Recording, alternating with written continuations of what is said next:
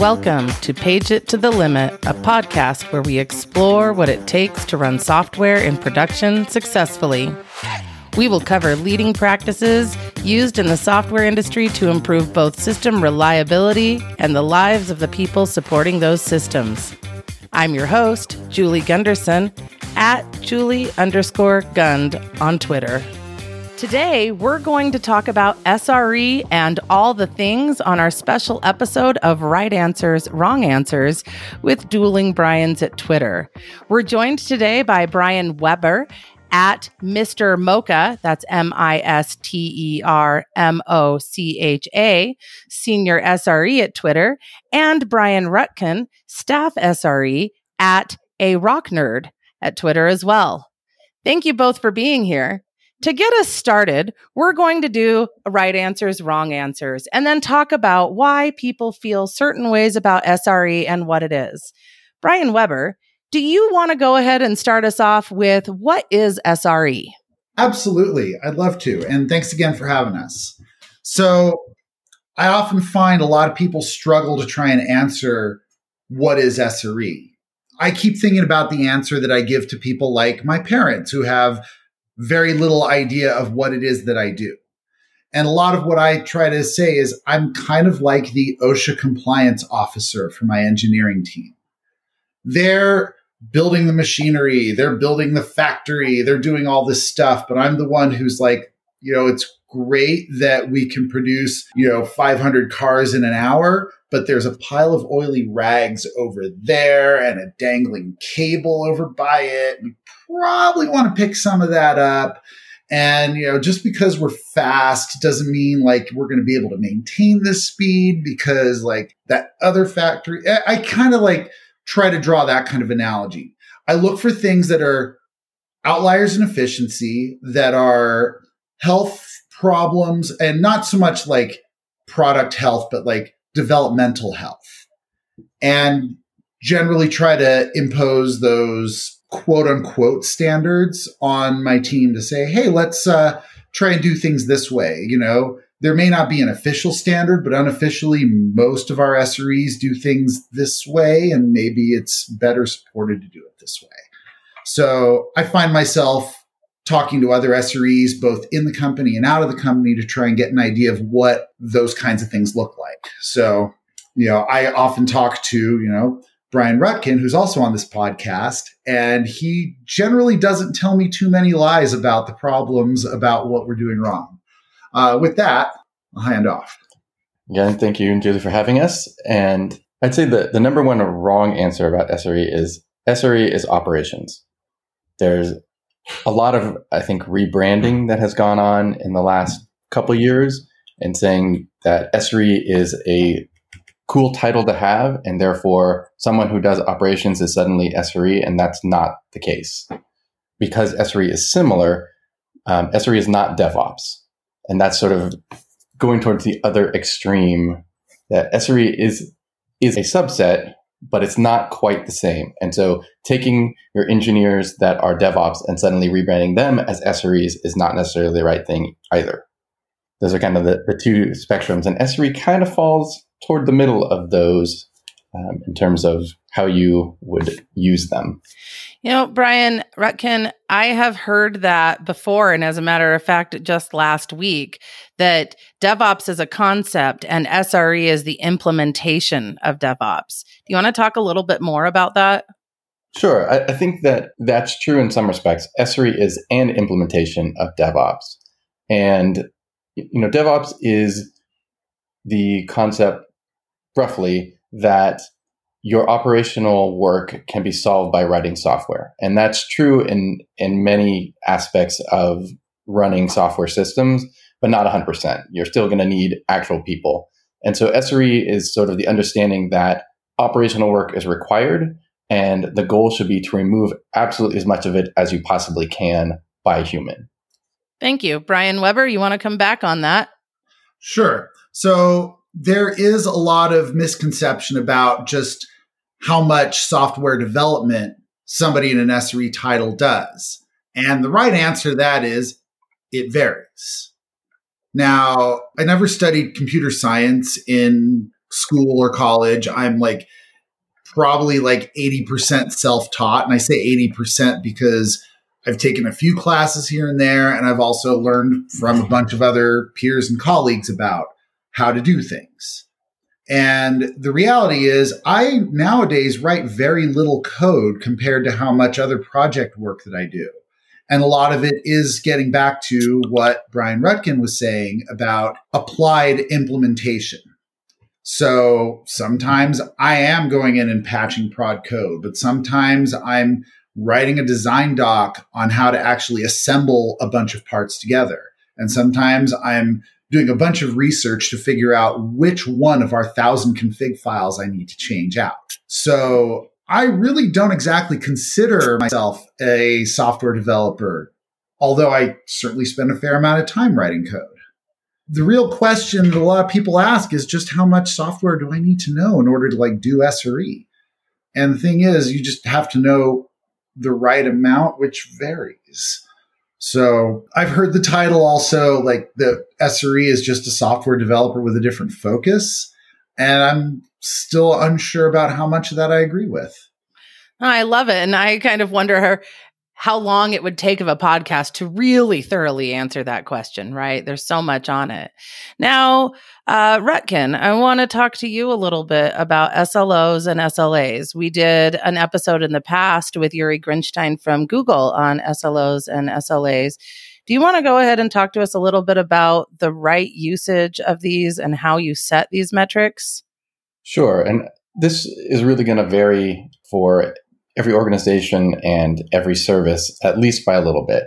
I think that most people would agree that you want to focus on a very few number of, of SLOs to drive and accomplish your SLAs.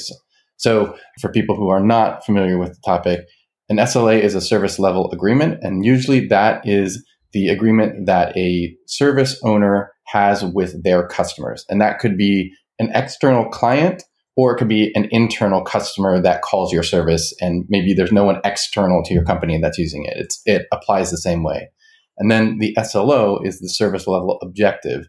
And that is an internal metric that you set for yourself and your service as to how well it's going to perform.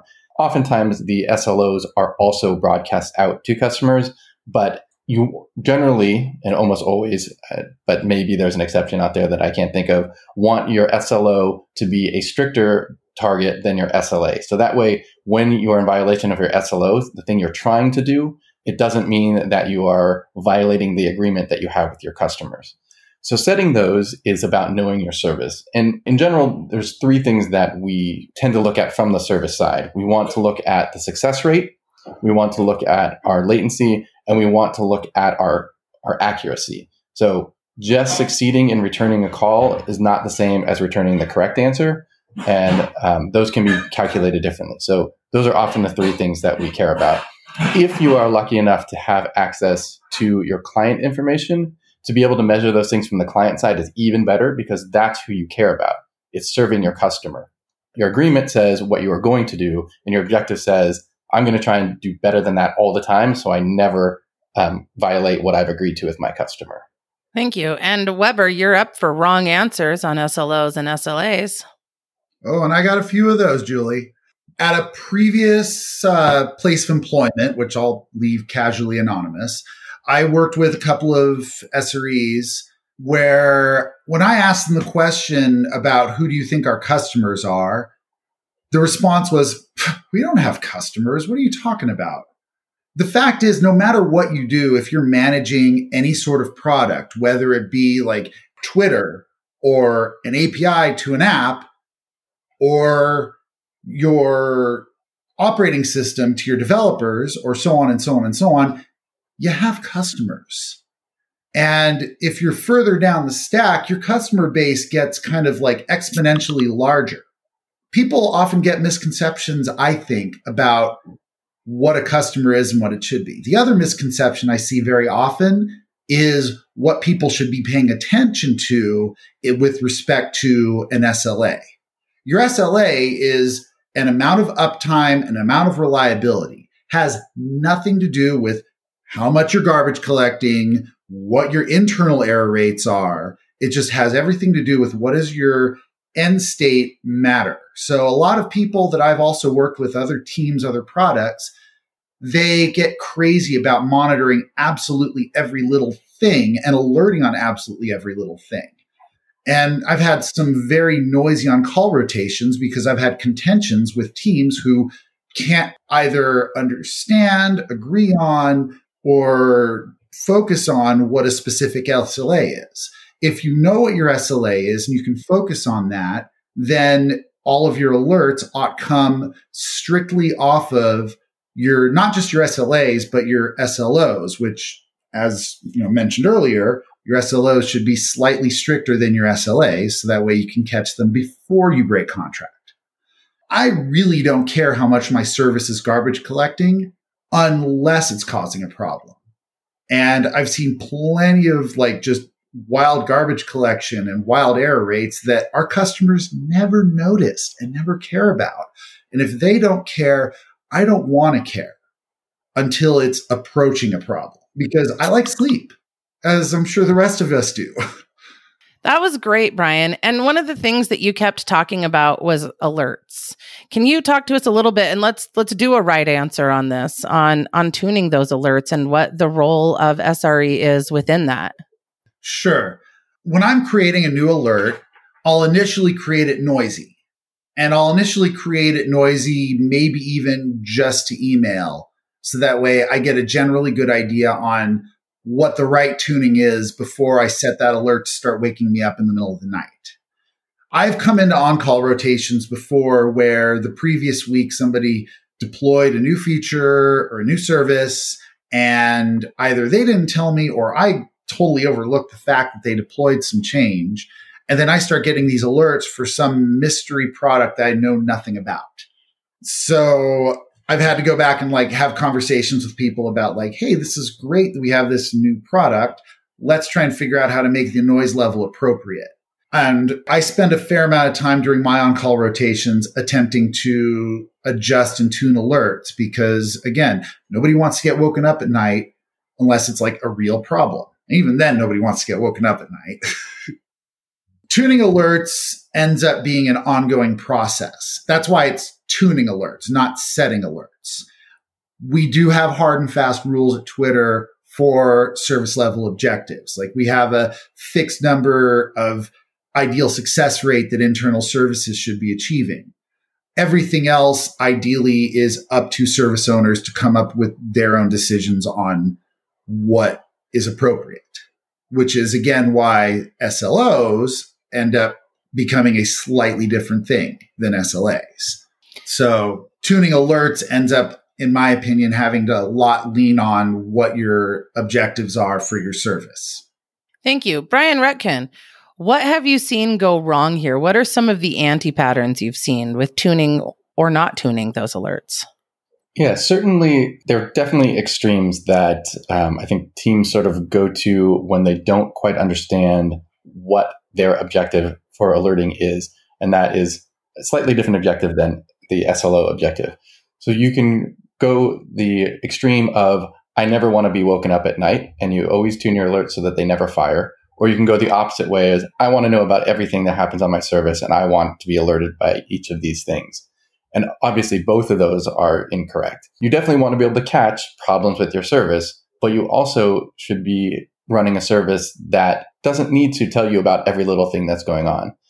I think, um, especially when we talk about SLOs versus alerts, that there's a good way to think about them is that SLOs are the thing that tell you that you are approaching a point at which you need to take notice. You need to figure out why your service is behaving in a certain way and make adjustments.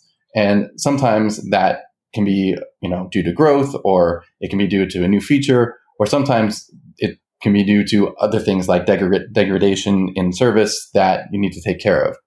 Alerts should be used for basically two purposes immediate problems. So, something like you have a catastrophic failure, you should know about that right away. Your SLOs should catch that as well. But maybe you have a catastrophic failure on a node in a many node service, and you should still take care of that quickly. But hopefully, it doesn't violate your SLOs if you've done things properly. And then the other thing is to watch trends over time because you could have increasing memory pressure over time, but maybe you have things in place that remediate that and you know take care of it for you automatically but that doesn't mean your service is necessarily running correctly. So if you can watch these things over time and say why are we nearing this threshold? What did we change? Or what things um, are different about our service? Then the alerts will grab you there. I'd love to add something to that as well if i may. One thing that I've seen in other positions and such as well is when alerts are not necessarily your responsibility, meaning you're getting paged because somebody else is doing something that affects their service, but somehow it ripples up to you. Now, when you're in an interconnected platform, you got a stack of microservices, there's some of that happening, but there's also events where it's like long ago, I worked at a company where all of the alerts came to my team, literally all of them. This was initially a decision that was made for, for, for having one team to pay attention on call load. And we had shifted rotation. So it wasn't like all night, every night, but it was, you know, for our X hours of the day that we were on call. And then afterwards, do you're, you're off shift, you're fine, do whatever. The on call burden should ultimately be on the person who's responsible for the fix. So I've received alerts for other teams soon to expire TLS certificates as an example.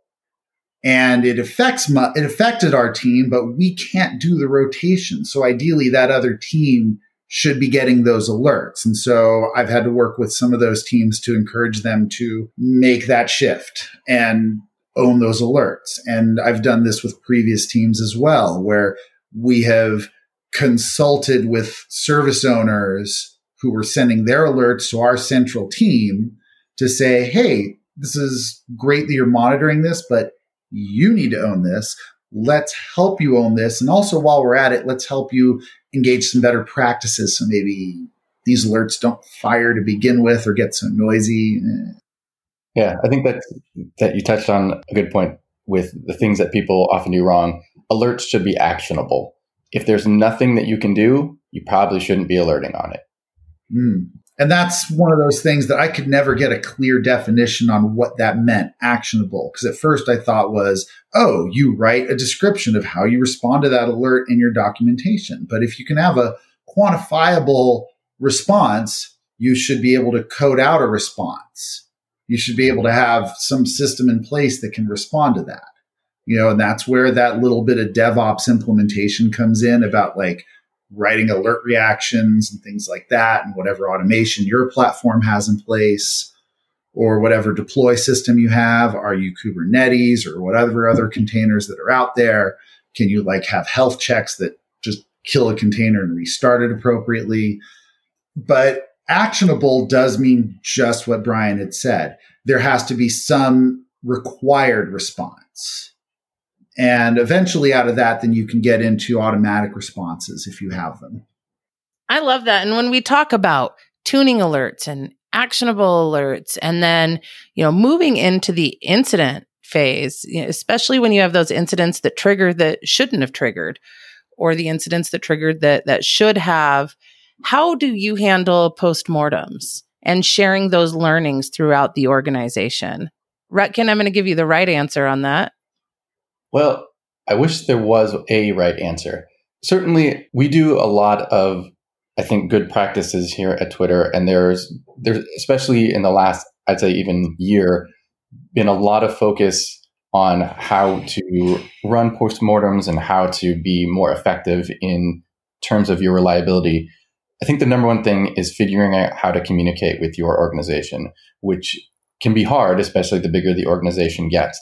How do you share learning? And there are a number of things that we try and do at Twitter that um, I think that are good, and we are continuing to try and figure out more things and better things to do. One of the things is to actually have a postmortem for incidents. Um, we do have a threshold at what constitute an incident big enough to require a post-mortem and everyone should probably have that defined what are your severity levels in terms of incidents and what triggers um, different responses with your post-mortem you should be writing up exactly what happened with a timeline You should come out with action items as to how to fix the underlying root cause and how to prevent it in the future. And if you are doing all this stuff correctly, you have a document that others can look at and learn from. Because a lot of things in terms of running software systems do end up being the same issue over and over, sometimes in slightly different ways, but usually very similar. And it's only the very weird ones that, you know, are only going to tickle one or two teams out of many teams. But if anyone has a solution of how you actually, you know, spread knowledge to a large community effectively, I'd love to hear them because I'm we're always looking to improve that. Well, excellent. And just to let you know, you can check out postmortems.pagerduty.com for how we recommend doing it here at, at PagerDuty and sharing that and scheduling on shared calendars and, and whatnot. Weber, I'd love to hear the wrong answers. How have you seen postmortems go wrong? Blame, blame, blame, blame. You screwed up. You did it wrong. What were you thinking? I've been on those phone calls. They're awful. And when you're a junior engineer coming into a new environment, you can find them hilarious if you're just observing, but it can be completely off putting if you're the target of that. And I've been around this long enough that, you know, if people are yelling at me because I screwed up, I'm like, whatever, dude. Seriously, let's just get to a solution. When blame happens, you know, we can all at least do our best to diffuse it, but it often takes a whole culture to prevent that blame. Now, I'm going to talk two seconds about five whys because we use the five whys model here at Twitter. What that is, is you say, you know, like start with what happened. Why did that happen? And then why did that why happen? And on the way down. And usually it takes about five of those why questions before you get to like a real root cause. Um, and you might find other sub root causes along the way, and it reveals things that you fix. Now, I've actually heard talks from Julie, some of your colleagues over at PagerDuty on why five whys can be like somewhat combative because people will say, like, you know, well, why did this break? Oh, I broke the code. And I feel like sometimes culture has to come in and say, like, no, the code just broke and that's okay what happened. I mean, yes, user error happens and that's cool. And to some degree, I feel like at Twitter, we do that pretty well about trying to lift the blame out of our five whys. And a lot of that just comes into when we have our template postmortem, we have good words in there that say like reasonable examples about like, you know, bug was pushed to production that was not caught by CI that triggered this event, that triggered that event, and so on. And when you get to that, hopefully, if you can get down to a root cause without making it a specific human who screwed up, then you can ideally get to the best solution that way. Yeah, I think to expand on that just slightly, it is rare that a single person is the cause for a problem unless you have someone who has intentionally gone to do something destructive, most likely it means that the system in place was not able to catch a problem. And that's what you really want to address as the root cause. Maybe you were allowed to push a bug to production, but why was that allowed? And then you start looking at your systems. What things can we do to make this safer? What things can we do to make this, you know, easier or faster to, to remedy? All of those are the actual root causes that you want to try and get to. And that's if you do five whys properly, like Brian was saying, I think you get to those things and you start looking at how do we make our systems and our culture better so that we prevent further outages in the future. I like that. And that's one of the things that we talk a lot about too, even going as far as to remove root cause from our vocabulary and start talking about contributing factors because helping with the blame. And I like how you said root causes, right? There's so much more to it. And why was this able to happen versus who made it happen. Now, we are running a little bit out of time. So there are two things we ask every guest on this show. And I'm going to start with you, Brian Weber. What's the one thing you wish you would have known sooner when it comes to running software in production? How to actually write code. Tell us more.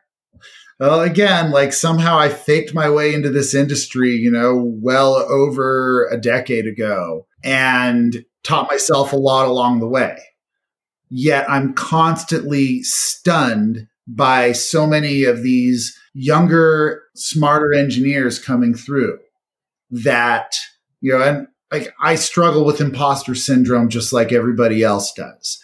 But at the same time, I'm also just completely dazzled by the work that other people do and how they're able to make a bunch of systems dance in ways that I'm not capable of doing. Now, I'm sure that that perspective is reversed as well, because again, I've been around long enough to know and I've had those conversations where people I work with then tell me, Oh no, Brian, I'm so glad you're here. You like write puppet code better than anybody and you have that perspective on what you, what we need that most of us don't exactly have and that you've taught me XYZ. And I'm like, Oh wow, I actually do know a thing or two.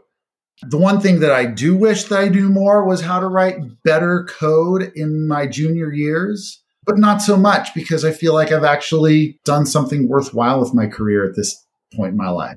Thank you for that. Now, is there anything about running software in production that you're glad I didn't ask you about? Maybe specific incidences that we've encountered, because as much as I love talking about those, when we get to talking about specific incidences, there's both the professional ramifications about like, oh, you just revealed something private to our company. And good grief, I wish that most companies were just better about sharing their incidents because it helps everybody learn. And also because I can get passionate and I can find myself unwittingly throwing a peer under the bus, which I absolutely hate doing. I'm not perfect communications either. So you know, at least in the scope of a 30 minute podcast, I know that we can be more thoughtful about what we say. Thank you. And Brian Rutkin, what's the one thing you wish you would have known sooner? Ah, that's hard. There are so many things I wish I'd known sooner. I think really the the number one is that ownership is a choice, a personal choice. Um, you can be assigned ownership, of course, but that doesn't actually mean that you take ownership. And a lot of people will think that I mean about running a service, but actually I mean about your work in general and that you can own lots of different things. You can own how you interact with people on your team and the rest of the people in your company, people around you in the world. Like these are things that we choose to do and how we choose to do them. And like really knowing that it was totally up to me on how I was going to face those things and be responsible. I think it, it's something that I shifted to doing fairly early in my career. I started doing like help desk support kind of stuff for web hosting. And so taking ownership of problems and finding that solution was something that I gravitated to, but it wasn't something that I was conscious of until, I don't know, probably starting at Twitter is when I really realized how I could do that. And if someone had maybe pointed out the concept to me earlier, I think I would have done more in different places than I did. And what's the one thing you're glad I didn't ask you about today? How much I like PagerDuty. and of course, you're going to tell us how much you love PagerDuty, right? I, I do actually like PagerDuty a lot. Um, I don't like getting pages, so there, yeah. there's a little miss there. That's all. I think that's fair. I think most people can agree. They love PagerDuty, just not the phone ringing at 3 a.m., no matter how fun those ringtones are. Brian's, I want to thank both of you so much for being here with us today. And once again, it's Brian Weber at Mr. Mocha on Twitter and Brian Rutkin at a rock nerd on Twitter. And with that, this is Julie Gunderson wishing you an uneventful day.